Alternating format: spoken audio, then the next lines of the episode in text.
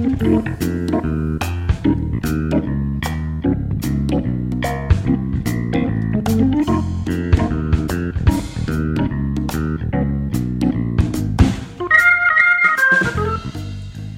ョブネタワンタイムトークです。皆さんこんばんは。本日のパーソナリティの笹崎久美子です。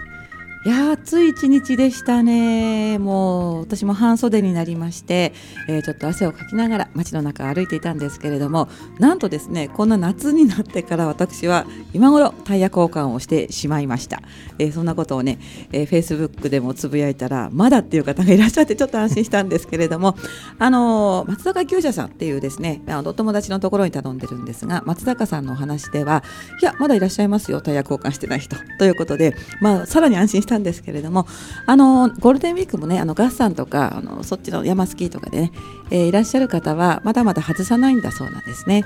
ですので、えー、そろそろ外したいなと思ってる方はそろそろ季節なんじゃないかなと思います。はい今日もよろしくお願いいたします。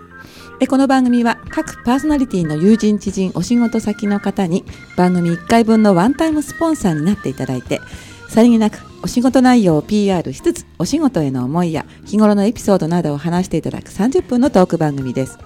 番組の収益は障害や難病などハンディキャップをお持ちの方の就労支援に使われています。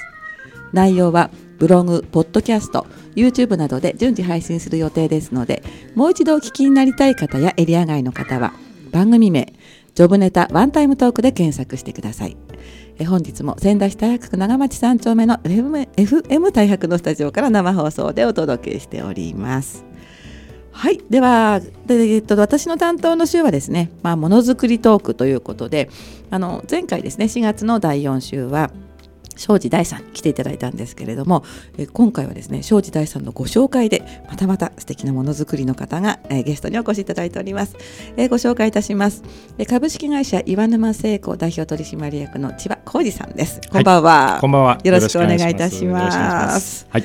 はい、えー、庄司さんつながりですね。そうですね。小松つながりでもあるんでしょうかね。小松つながりですね。小松つながりね。はい、えー、じゃ簡単に最初はですね、まあ、あの金属加工業ということなんですけれども、はい、のどういったこうものを作っているのか、その辺をまあお話伺ってもいいですか？はい。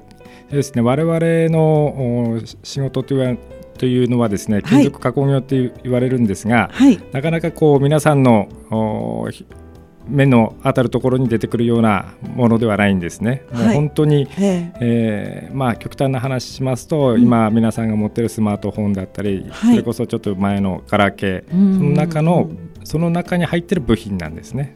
そういった小さいもう本当の 手のひらに手のひら。に乗る、まあ、手のひらというか指の上に乗るよう乗るような、はい、部品金属部品を作ってると。はい。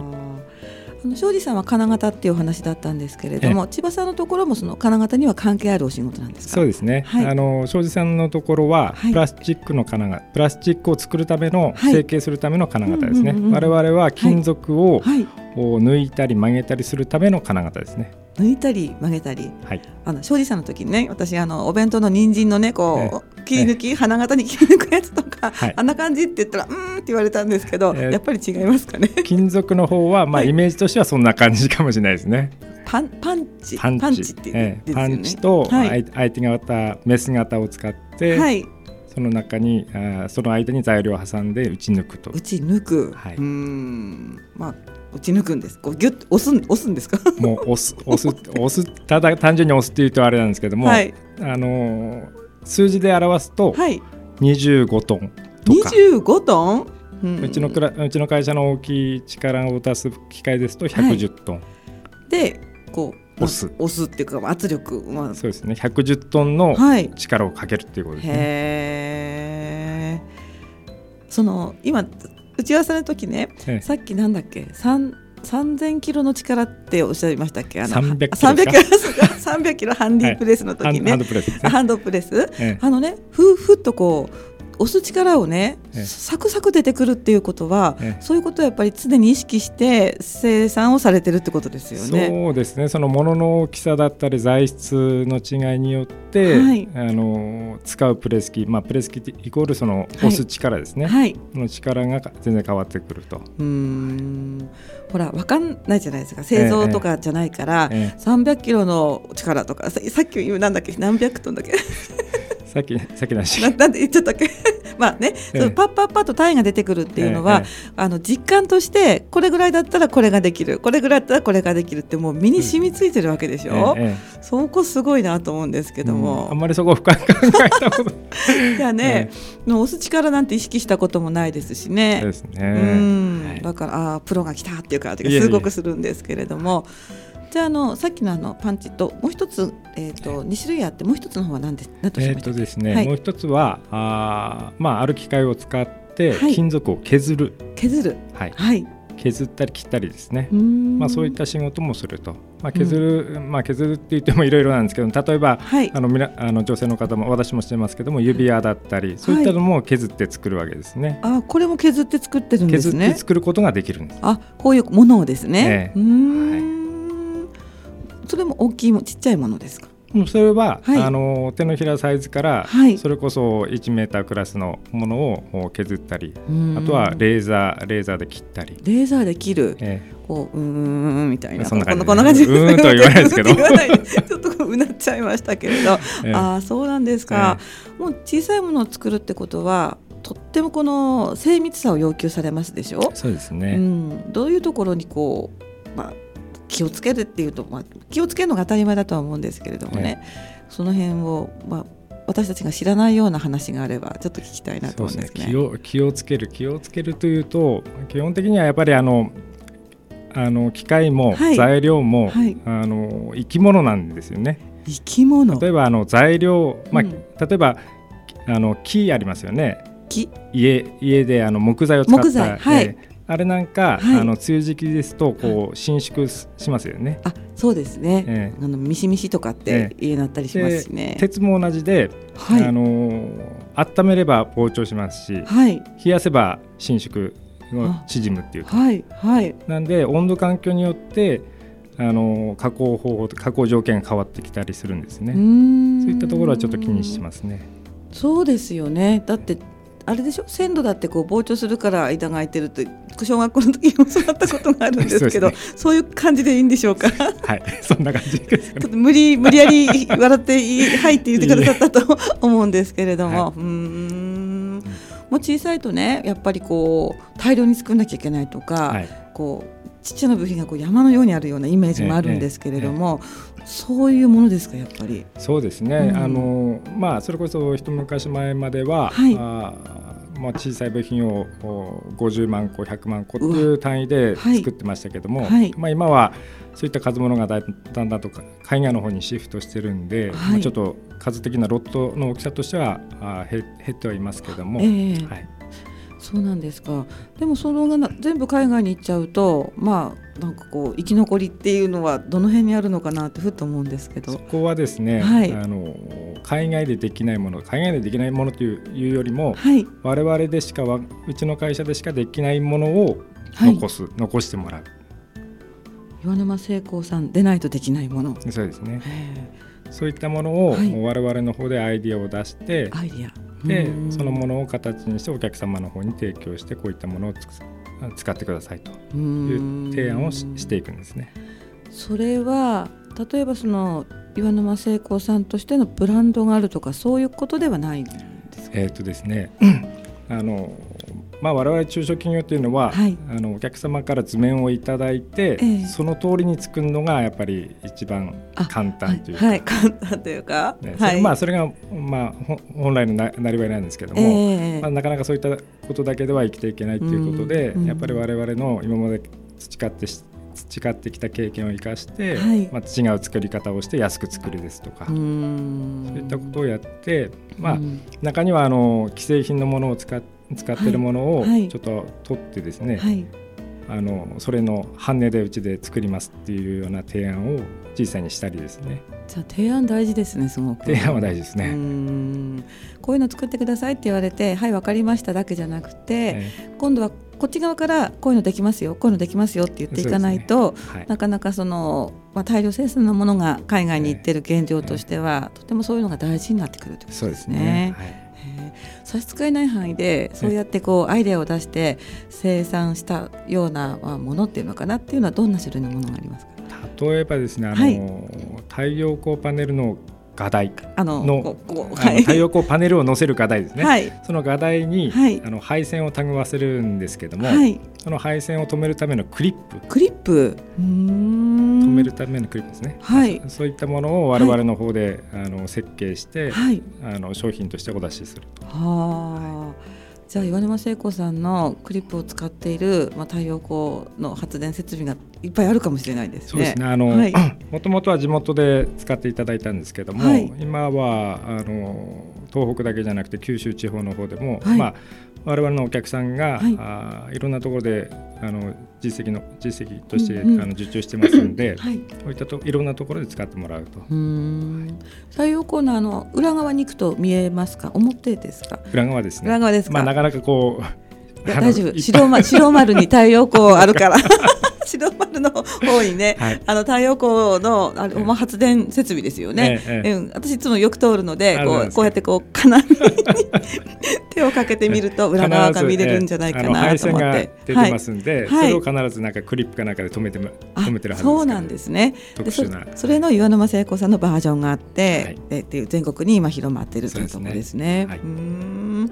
あのアイデアって千葉さんが全部お考えになるんですか？いやあの我々私だけではなくて、はい、あの設計部隊も持ってますんで、うんうんうん、我々の設計部隊であったり、はい、まあ、あの私を含めたあや、えー、その他のメンバーですね、はい、そういったメンバーといろいろ打ち合わせしながら、えー、はい、考えてきます。じゃあみんないろんな、まあ、3人よればっていろんな言いますけれどもいろんなアイデアがこう重なって、ええ、そしていいものができていくっていうことなんですね。そねそのプロセスもまたね、えすごく楽しいっていうと失礼かもしれないけどやりがありますよね。大変ですけどね。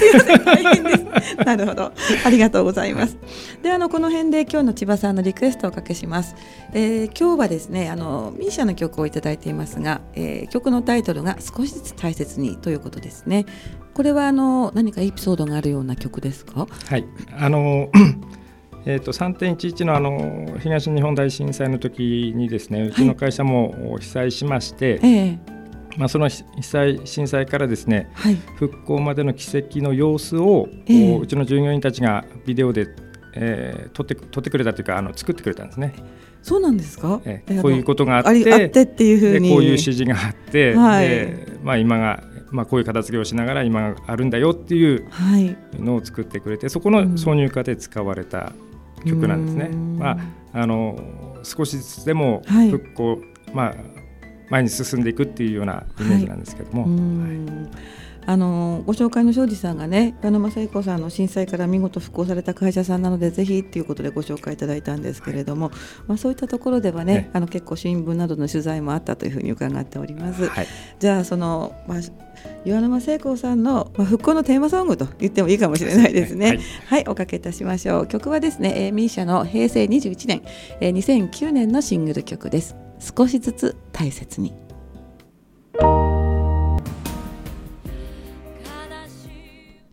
はい、お送りした曲は平成21年、2009年のシングル曲ミーシャで少しずつ大切にでした。はい、ありがとうございました。はい、はい、ありがとうございます。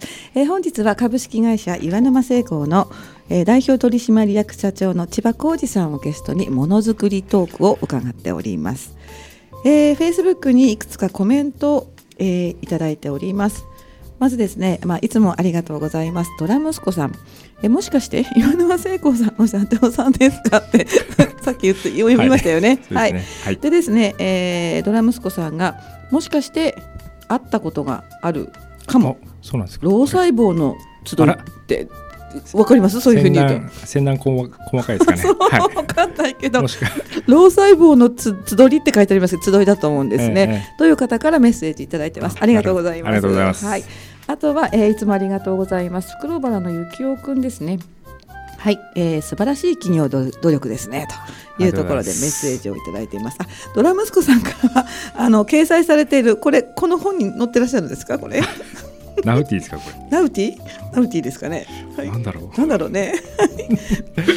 ということで、えー、ご親切にも情報をいただいております。ドラ息子さんいつもありがとうございます。はい。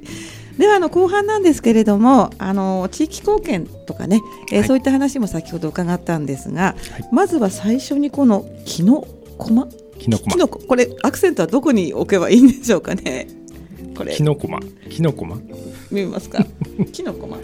木の駒、はい、木の木の子に似せた駒はい。今日はあのこれお持ちいただいたんですけれどもあのあれですね。新東北土産ということで、えー、復興に関するこれはあ最優秀賞を取ってるコンテストかなんかがあったんですね。はい。すね、東北土産物大賞っていうものに出させていただいて、はい。えー、それの生活部門の方で最優秀賞と、はい、うん可愛いですよね。あのキノコのような形をしてるんですけれども実際は金属で、はい、で真鍮でしたっけ？真鍮で、はい、さっき教えていただいたんですけれども、ね。えー、実際取り出してみます、はい、そしてえっ、とこれカメラ見えますか？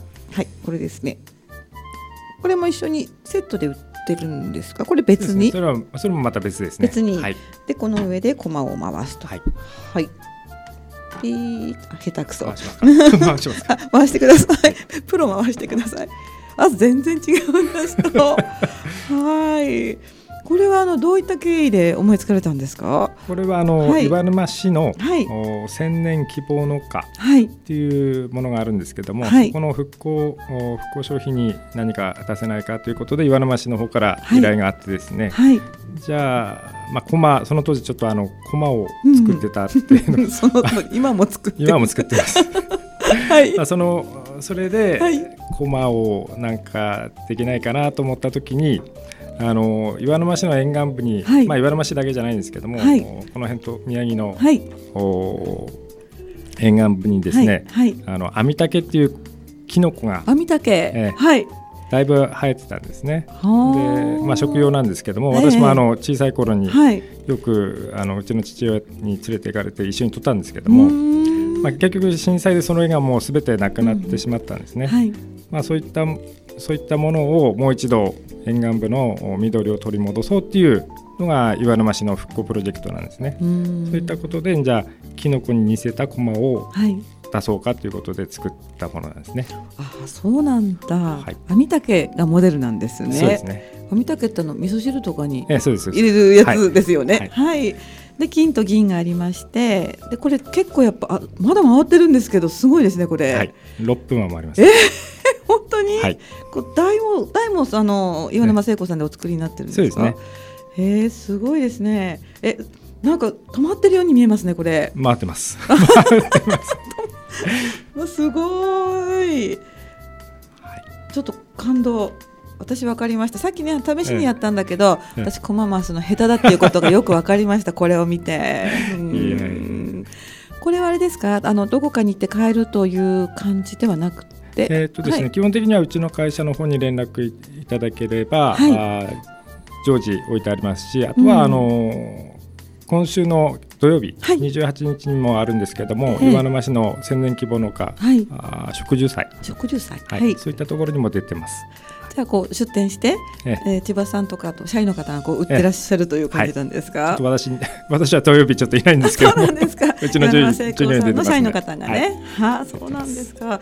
私これ見てね今の新東北土産というところのまあリーフレット拝見してるんですけど、みんなこの食べ物屋さんとか伝統的な、あの文化なのに、ここがこうちょっと。工業製品ですごくこう新鮮な感じがしますね。うんからここで工業製品のにこう依頼が来たっていうのも、まあ、どんなことなのかなこうで。あのですね、千葉さんに頼みたかったのかなとかいろいろ思うんですけど。あのまあこちらはですね、はい、あのそのものづくりを通して、はい、いろいろ子どもたちにもなんかあのいろんな勉強できないかっていうことで、はい、仙台市の方ともちょっといろいろ接触があってですね、そういったところでちょっときのこまも見せながら、はい、あこれぜひじゃあ土産物大賞に出してくださいみたいな形だったんですね。ですか、はい、うん。やっぱりあの製造業ってね私は個人的にすごく好きで、あの趣味で工場見学とか行く人なんですけれどもでも全てが私みたいじゃないですからね、ね、なかなかこう表に見えてこないし、えー作っている製品も先ほどおっしゃいましたように携帯やスマートフォンの中身だったりすると、えーえー、ほとんどやっぱりこう人に意識されないところですよね。うん、でね。でもやっぱりこうこういう民放のものづくりを支えているところでしょ、えー、やっぱりこう現場を見てほしいってお気持ちなんかはありますありますね。うん、あのもう我々なんかはもうどちらかというともうウェルカムなんで、はい、誰でもいいんですよ。誰でもいい誰でもいいって言ったらあれですけどももうどんどん見たいって言っていただければどうぞどうぞっていう感じそうなんですか、え小学生とかでも大丈夫なんですか？逆に小学生に来てもらいたいんですね。あ小学生に、えー、やっぱりあのものづくりっていうものを実際に目で見てもらって、はい、で、まあ、少し触れる機会もできるんで、はい、触れてもらって、はい、あこういうこういうことができるんだっていうのを感じてもらいたいんですね。こうキラキラしませんか？小学生の方がこう来たりすると。いやもう興奮こっちは興奮します。一番こう評判がいい工程とかってあるんですか？見学した時に。あの、まあ、実実際にはあの親戚親戚っていうか会社の人たちがこう来るんですけども、はい、やっぱりどれどの機械を見ても普段見れない機械なんで、はい、えー、みんなえ これな何の機械なの？これは何なの、うんうん。まあ、感じ方いろいろですけども、はい、で興奮はしてますね。そうですよね、はい。あと機械のメーカーさんなんかも、まあ、ちょっと私もマニアックな視点を持っちゃうんですけど、ええ、普段見たことのない見たことのないメーカーの工作機械、え、なんだっけ山崎マザックとかね 知ってますね。知ってます、好きだからそういうの。そういうの普段こう見,、見た見ることできないじゃないですか、そういうメーカーさんとか、ね。はい、全部メモとかして帰ってきたりしますよ。こんな機械があって帰ってきたから調べたりとかね。うん。そういうこう製造工程を見るのもすごく楽しいし。そうですね。うんなんかあの小学生の方に、あコマあれ？何の何の教室ってさっきおっしゃいましたっけ？えっとまあコマをとコマを使ったものづくり教室。コマを作ったものづくり教室。はい、それは仙台市？えっと、はい、おまあ基本的に呼ばれればどこにでもそうなん呼ばれまああの個人に呼ばれ呼ばれるのちょっと大変なんですけども、まあだある団体から呼ばれれば行って、はい、例えばあの岩沼ですと、はい、小学校だったり、あとはあの市民祭り。そういったところでちょっとあの出て、はい、体験みたいなものづくりの体験ですよね。あの圧入っていう作業になるんですけども。圧入、はい、圧力の圧に入れる。入れるって書いて、はい、それは小学生がこう何をするんですか？あの部品を我々の方で持ってって提供して、はいうん、えー、ある部品と部品をはめ合わせるんですね。それはハンドプレスって言ってっていう手動の機械ですね、はい、手動の機械を使ってで300キロです300キロ ,300 キロの力をかける、はい、うん、こう、はい。レバーをこう下ろす感じですかね。そうですね。レバーを下ろす感じですね。レバーを下ろすと、まあ、てこの原理で300キロくらいぐっとかかると。はい、じゃ部品複数の部品をこのレバーでこうくっつけるっていう入れる。もう無理やり入れる、ね、無理やり入れるんですか？ね、それでこのコマができるんですか？ね、こういったまあ、キノコまではないですけども、はい、それに似たコマがでできます。あ、分かった。例えばこう。丸いくぼみに丸いものをぎゅっと入れるみたいな、それでいいんでしょうか、はい、それでいいです 今今ふっとイメージが湧きました、だいぶあの今今の小学生ですとベイブレードベイブレード、えー、うん、あのタカラトミーさんかどっかで出してるあのおもちゃの駒ですね。そういうのあるんです、ね、あるんです、はい、喧嘩駒みたいなのあるんですけども、え。ー、うちの息子も持ってるんですけども、はい、うちでその作った駒と対戦すると勝つことがある、勝つことがあるんですね。じゃ人気ですねそれはね、そういうこともできますね。なるほどね、やっぱり、まあ、いろいろご苦労もあると思うんですけれども、はい、そう今からねものづくりをいいなと思うもしお子さんがいらっしゃったら、ええ。えー、どんな言葉をかけてあげたいですか？そうですね、うん、あの自分が作ったものが、はいうん、例えばですよ、うん、あのロケットの部品に使われて、それが宇宙に飛んでいくところをイメージしてみなっていうことを言いたいですよね。なるほどね、はい、うん。ワクワクしますよね。そうですね。うん小さいものでも大きなものでもじゃあ愛着とかありません、こう自分たちの部品が使われてるって分かっている製品がもしこう見たりしたりだ、見たりしたら。そうですね、はい、やっぱりね自分たちが 作った部品が入ってたら必ず買います必ず買いますよね。必ず使うんです、ね。わ、かりますその気持ちは。うん、私もじゃあ工場見学行っても大丈夫ですか？全然大丈夫です。本当に行きますよ、私。あの一人で来ていただいても大丈夫です一人でもいいんですか。大丈夫です。マジですか？大丈夫です。私あの昨年はね、あの仏壇の工場と、えー、ルビー工業さんっていうベアリングの工場をちょっと趣味で見学してきたんですけれども、じゃああの千葉さんまた後で連絡して、はい、ぜひ工場見学させてください。はい、ぜひいらしてください。はい、ありがとうございます。まあということでね、あとはあの残り1分半ということなんですけれども。えー、どうですか？お話をしてみて。いやもうあっという間。あっという間ですね。本当ですね、はい、うん。でも大体ねこんな話っていうことがね、はい、皆さんにお分かりいただけたんじゃないかなというふうに思いますけれども、はい、うん駒の話が、まあ、最後に出なかったんですけれども、あのもともとはね駒を作る、まあ、グループみたいなそういうところで、まあ、私もちょっと知り合ったっていうところがあるんですけども、あれはあの技術を競い合って、でなんか駒の大会をするっていう。そうですね。全日本製造業駒大戦っていう協会があって、そこでの駒大会ですね、ああフェイスブックとか見るとすごい盛んですよね、えっと、昨年の世界大会でうちが3位です。えー早く言ってください。おめでとうございます。やっぱりいや1分過ぎてから面白い話が出てくるって本当ですよね。じゃあその続きはまたね、はい、次回、えー、機会があるときに聞かせてください。今日はどうもありがとうございました。はい、はい、いかがでしたでしょうか、えー、お送りした本日のジョブネタワンタイムトークは、えー、株式会社岩沼製鋼代表取締役社長の千葉浩二さんのお話を伺いました。えー、この後20時からはねんねバーの昔話です。引き続き FM 大白の番組でお楽しみください。それでは皆さんまた来週をお楽しみに。